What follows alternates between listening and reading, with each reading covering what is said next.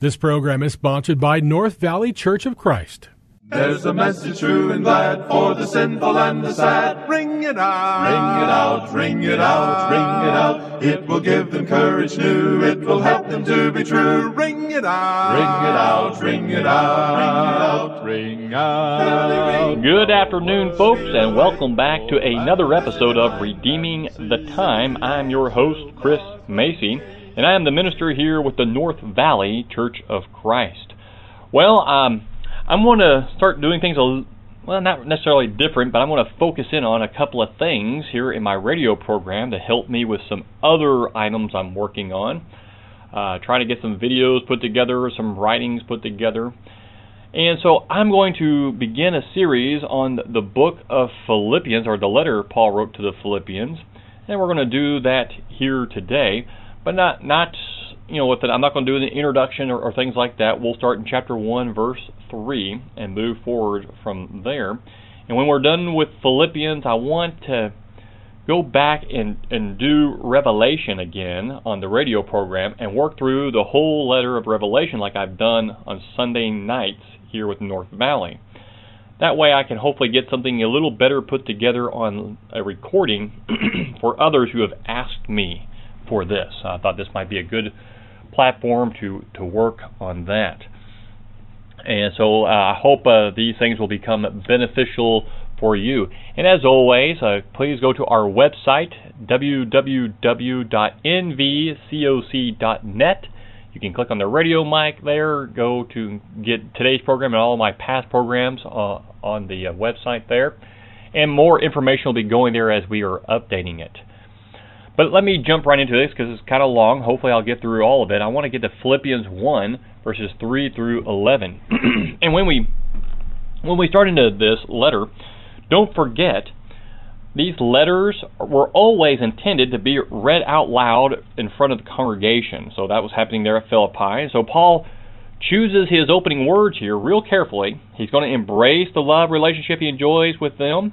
Uh, his connection with them is not just limited to this you know singular or role of um, of an apostle because he you could say fathered the church. He's found he helped found it. His words reflect the intimate tie that you would expect that kind of like a parent has with a child. So the Philippians, knowing what they owe this man of God, have responded in kind toward him. They have this lasting bond between them. And hearing these words in this discourse of this personal greeting you can almost feel as if we're almost intruding by reading someone else's mail. now, I think a lot of preachers out there experience a Corinth type message uh, during their earthly ministries, and then they all occasionally need a Philippi to encourage them in their work. I've been talking with a friend of mine about a poor guy who's going through this problem. He's he's got Corinth and he's struggling. And uh, she's asked me if I could uh, call up this guy, or this guy could call me maybe, and uh, I could give him some words of encouragement. And I'm always, always willing to do that for my fellow brothers in Christ who are out there preaching the word. And so when we look at Philippi here in the Philippian letter, every thought that Paul has of this congregation seems to be positive and uplifting. And we can divide this first part, Philippians 1 3 through 11, into three sections. Now, here's how we're going to break it down. Verses 3 through 6, Paul's continual prayer. Verses 7 to 8, this is Paul's compelling com- uh, passion. And then 9 to 11, Paul's consuming petition. So let's start by reading verses 3 through 6 of chapter 1 here in Philippians. He says, I thank my God in all my remembrance of you, always offering prayer with joy in my every prayer for you all, in view of your participation in the gospel from the first day until now. For I am confident of this very thing, that he who began a good work in you will perfect it until the day of Christ Jesus. Paul often begins a letter with a note of thanksgiving for his for the recipients. He includes a, a word of encouragement as he relates to these uh, disciples, his continual effort praying on their behalf. In that first part there in 3 and 4, it introduces the first of three motivations. Here's his motivation for praying in their behalf. And number one is his remembrance of them. He doesn't focus in on the bad memories, but on the good. He was falsely arrested and beaten uh, there in 1 Thessalonians 2 2. Despite all this, Paul dwells upon the good things. We tend to remember the bad things, don't we? But here, since this is gratitude offered to God, the apostle is telling these brothers that he takes their names before the Father in prayer. When someone mentions that he is praying for you, he intends it to be a comfort and to be encouragement. Paul's remembrance of all that transpired between them is what motivates this continual offering of thanksgiving. What preacher hasn't given thanks for the fond recollections of past ministries? I personally have enjoyed some Philippi's for which I'm continually grateful. Uh, when I say that, I mean just congregations have done great things for me. The Alma School Road Church of Christ, the Durango Church of Christ, big time, and others all around the country helping me in, in many ways in the beginnings of my ministry, now here at North Valley. It is natural that joy accompanies these expressions uh, in fond remembrances of these relationships. And so, whenever Paul considers his work there at Philippi, his mind is filled with positive thoughts. It leads to jubilant expressions of gratitude. His joy is found all throughout the letter. And his prayers are for you all, he says. That includes every one of them. And we should note that Paul is not saying that he is uh, in perpetual prayer here for the Philippians, but rather that in his usual times of petition, in his prayers, Philippi comes to mind. And he's always so thankful for them. That was his first motivation. Number two is their partnership, there in verse 5. In view of your participation in the gospel from the first day until now. That word participation, Paul's favorite fellowship term, is uh, uh, found throughout the letter and it means to share something in common. It might be better translated as partnership rather than uh, uh, participation. Paul seems to have in mind financial support here. He brings that up in chapter 4. They also supported his work by their prayers and by sending Epaphroditus to minister to him. We'll see that in chapters 1 also, in chapter 2. And so they were partnered with him in his work. And he says from the first day, uh, that's talking about when uh, uh, when they partnered up, and, and takes us all the way back to the conversions of Lydia and the jailer. Uh, others have been added to the congregation in the intervening intervening years until now, and they too are sharers with Paul in this great work. And then finally, number three, verse six, his conviction concerning them. Confident, Paul was confident of this very thing that he who began a good work in them would perfect it until the day of Christ. That, that's just a casual clause there stating that um, the inner conviction from which he his thanks to God, his petition for the Philippians, it all flows from this. He uses the word he, that's talking about God, the Father. The good work that was begun in them refers to the salvation he offered in Christ uh, by means of the gospel. So the power of God was unleashed in their hearts. When they received the message Paul presented to them, they acted on that word. And Paul is certain that since God began his work, he did not intend for it to end without bringing it to completion.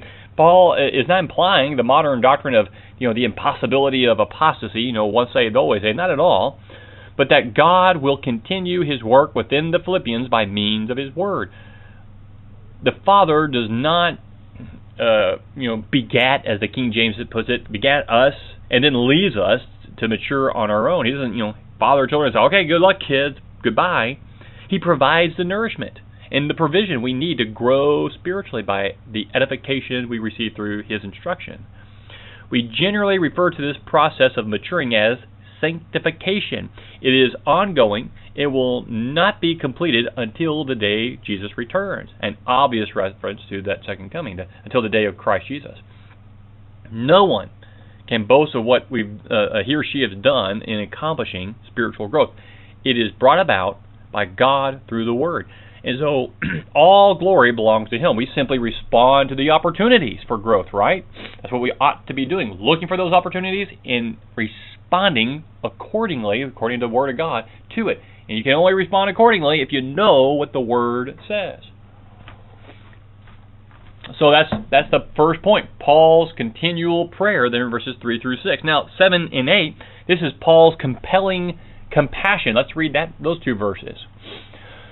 For it is only right for me to feel this way about you all, because I have you in my heart, since both in my imprisonment And in the in the defense and confirmation of the gospel, you are partakers of grace with me.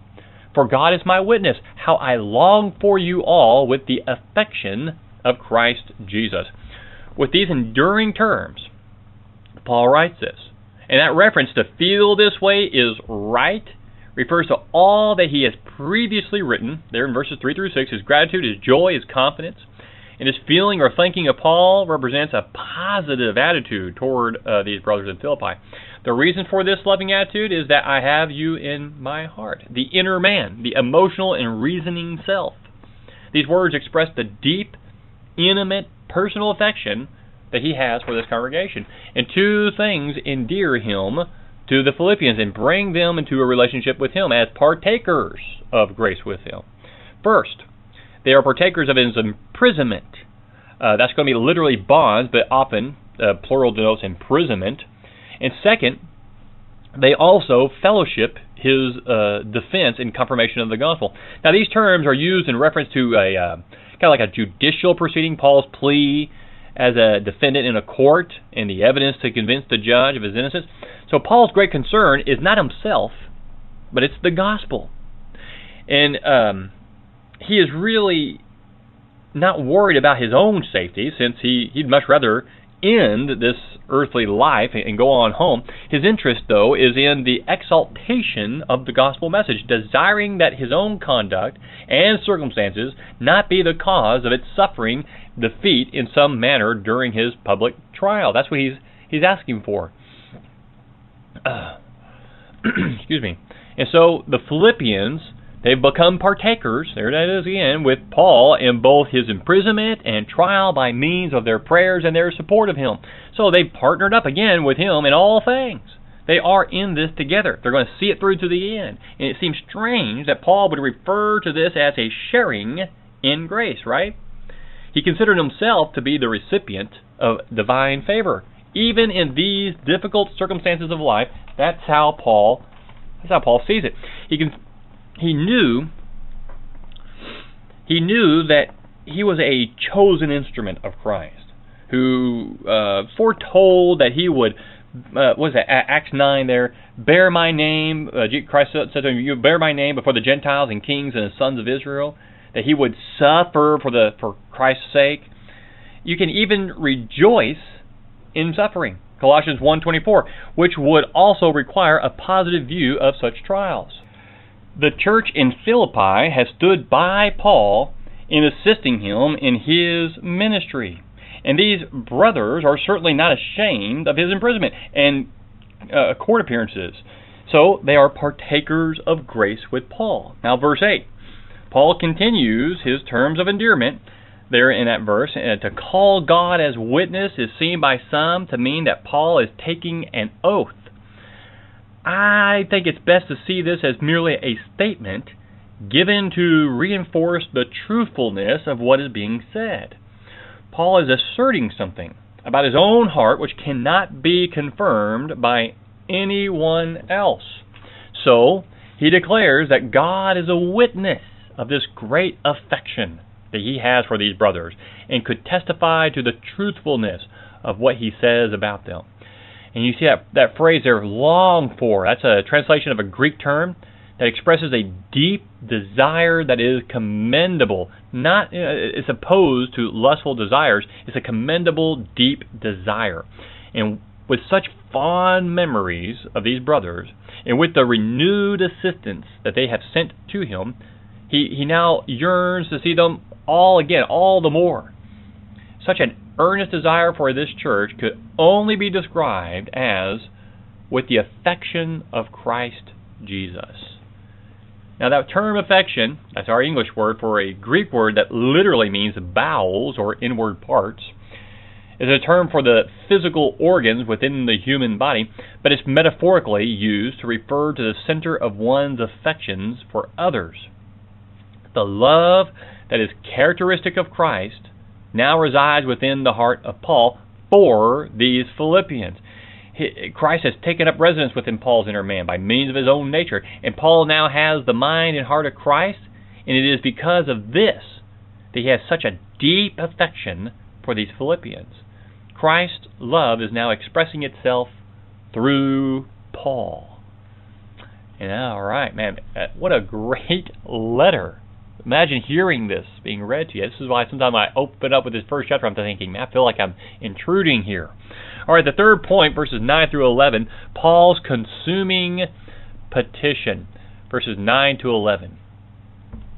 And this I pray, that your love may abound still more and more in real knowledge and all discernment, so that you may approve the things that are excellent, in order to be sincere and blameless until the day of Christ, having been having been filled with the fruit of righteousness which comes through Jesus Christ to the glory and praise of God. What uh, so here's Paul. He's expressing the contents of his prayers in behalf of these Philippians. Uh, there are certain requests that dominate his uh, uh, prayers to, to, the Lord as he lifts up their names before him, and he said he says there, "And this I pray." The, this is in present tense in the Greek. It just means that it's a continual praying, uh, uh, a consuming desire for God to provide these requests. And I see four specific petitions here.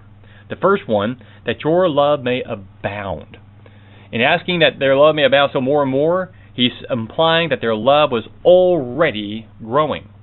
This is agape love. It seeks for the highest benefit of its recipient and treats a person better than they deserve.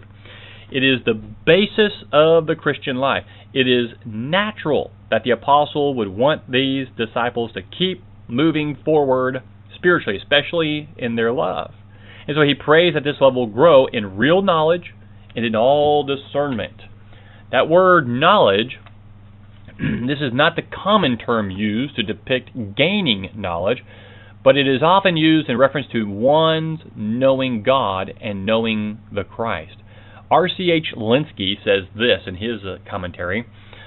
Paul often uses the word in the sense of knowledge of the heart and not mere knowledge of the head.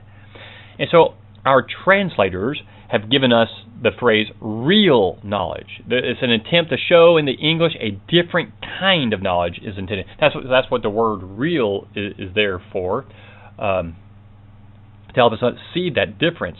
So it is likely used here in a term of relationship. The love of the Philippians was to grow in the sphere of an intimate relationship with God.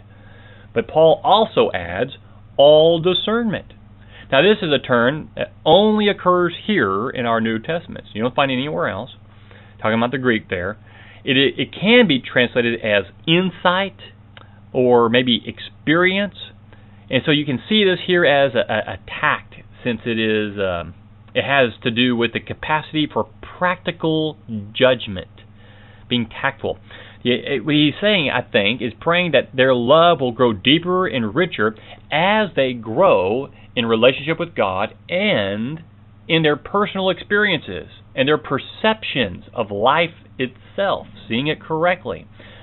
Such a rich measure of love would provide not only the most intimate fellowship with God, but also would enable us to discern the right decisions toward people in various circumstances of human experience.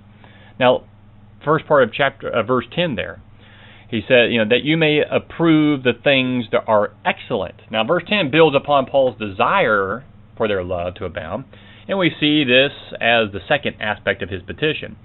So that you may approve the things that are excellent. That word approve, it's a verb, meaning you know, sorry, it's got action there, that meant to examine or to put something to the test, as you would like a precious metal like gold but often refer to the results of examination that could be demonstrated. Uh, Roper, uh, he's one of the Truth for Today uh, commentary guys within the church, says it indicates that something has been examined, tested, and found to be genuine. What is to be approved and chosen by the Philippian testing are the things that are excellent. This is a term that refers to what is different but is used in the sense of dif- differing by surpassing everything else. So it means that that which excels or is excellent. Paul wants these brothers to make the right choices, testing out and approving what is excellent before God as they grow in their love. Um, you know, it makes me always makes me think of uh, 1 Corinthians 10, bringing every thought captive to the obedience of Christ. Don't you know? Whenever you get any thoughts in your mind, check it before the Lord, so you may approve the things that are excellent. Philippians here. So Paul himself engages in such testing and improving, and had gained the insight that, in view of the surpassing value of knowing Christ Jesus, he was able to count all things, that, that is, the pursuit of this realm, to be loss, mere rubbish. There in chapter 3, verse 8, as he'll expand on that a little more there. Next, number 3. Uh, again, this is the, second part of verse 10. Even, the, even though the last part of verse 10 builds on what has gone before, we may see this as a third aspect of Paul's petition.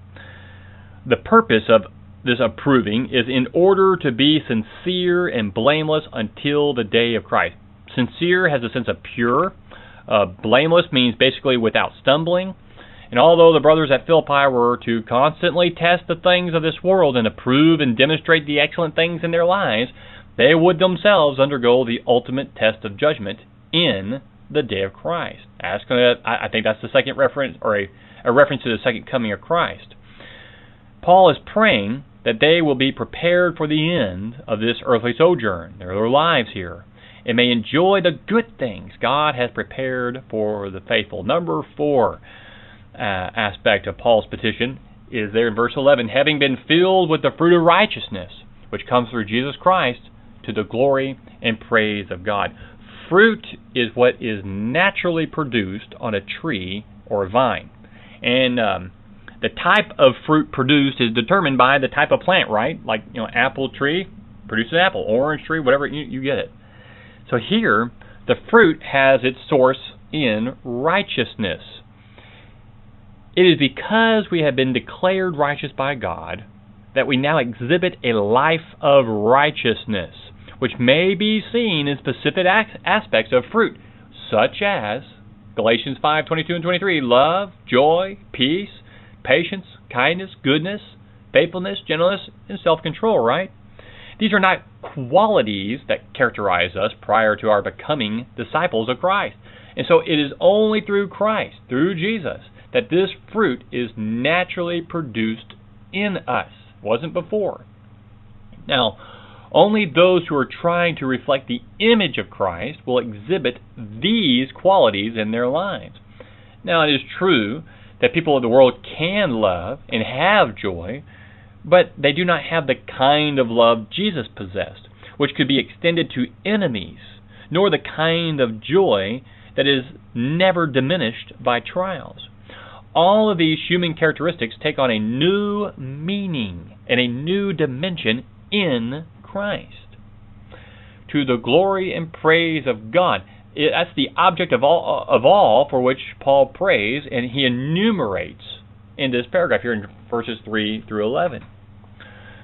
God is to receive glory and praise in all that we do with our lives. That, that word glory it means to shine forth and exalt God, while praise is something said or done to honor Him. God's work in saving the Philippians and us should exalt Him and will do so if we walk in a manner worthy of that salvation. This echoes what Jesus declared in his Sermon on the Mount in Matthew 5:16 when he said, "Let your light shine before men in such a way that they may see your good works and glorify your Father who is in heaven."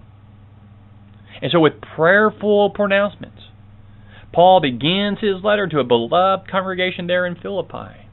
Man, this opening paragraph is a positive affirmation of these brothers, and it is intended not only to encourage them in their Christian walk, but to convey the apostles' own deep feelings for them. What a great relationship! This is the relationship every preacher should be striving for with their congregation, helping them to attain this as well. Unfortunately, too often I hear of congregations where they are there's so much infighting, so many little issues, and, uh, and sometimes the preacher is part of the problem too. I'm not trying to say it's one or the other, like a little things where say somebody doesn't like uh, the way uh, the the carpet looks, or uh, the way the chairs are set up, or or that someone's sitting in their spot, or whatever it may be. And, and sometimes people will say things like that, and it's such a little problem, and so somebody else, or maybe this the preacher, will kind of hit on that thing. Oh, you shouldn't be that way, and it creates an irritation. It is just a little irritation, but every once in a while that person will scratch it, and when you scratch an irritation, it makes it grow, makes it worse, and eventually it infects the whole body. And over something so little and tiny, the whole congregation splits. Be be wronged in those cases. Just fix it. Who cares? It's a little thing. Focus on those things that are good, positive, pure. Get people focused on the Word and get them to it. Let's keep our minds and hearts focused on the Word of God. Let's open up our Bibles to the book of Philippians this week and read through it and think about how we can express this kind of attitude. Even in the face when people are, not showing the same attitude toward us, we can show it to them so they can see Christ and know how to act. Let's be like Paul. Let's be like the Philippian congregation. Always doing all we can to the glory of the Father for the uh, the uh, uh forward progression of the good news, the gospel message. I want to thank you always for being here. And again, remember, go to our website, www.nvcoc.net. Find out more about the congregation here. Hear this program on our uh, radio just by clicking on that radio mic and finding it there and all of our past programs. Next week, we're going to continue in the book of Philippians. I hope you can join me. Feel free to send any questions you might have. You can do that through the website. Thank you. May the Lord bless you in your walk with Him. Ring it out, ring it out, ring it out. This program was sponsored by North Valley Church of Christ.